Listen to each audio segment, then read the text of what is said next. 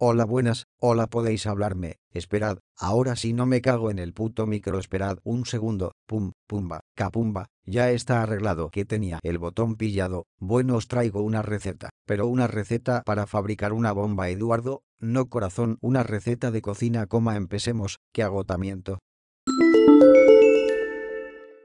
Lo primero para hacer el bizcocho vegano con V de violencia, es coma huevo, azúcar moreno, la corteza del jamón, 4 kilos de aceitas de manzanilla, y una pizca más de veneno de serpiente.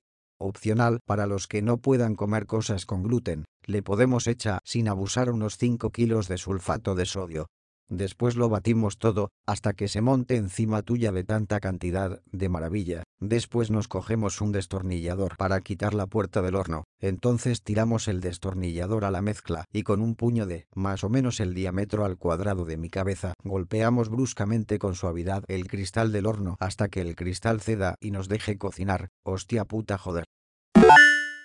Vertemos todo dentro del horno. Si el horno está sucio le dará más sabor. Yo me lo cogí de la basura y todavía no lo he limpiado. Me encanta saborear. Qué rico. Lo cocinamos a 250 grados, yo lo cocinaré a 750 grados porque está estropeado y no me deja bajarlo, es un lujo ya que tarda poquito, y unas 7 horas de cocción deberemos dejarle.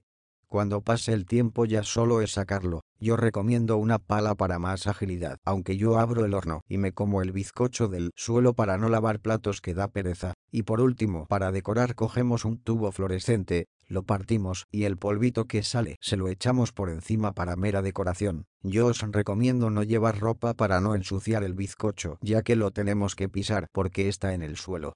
Espero que os guste y no os disguste la degustación gustosa de este bizcocho vistoso, como me gusta. Puta joder.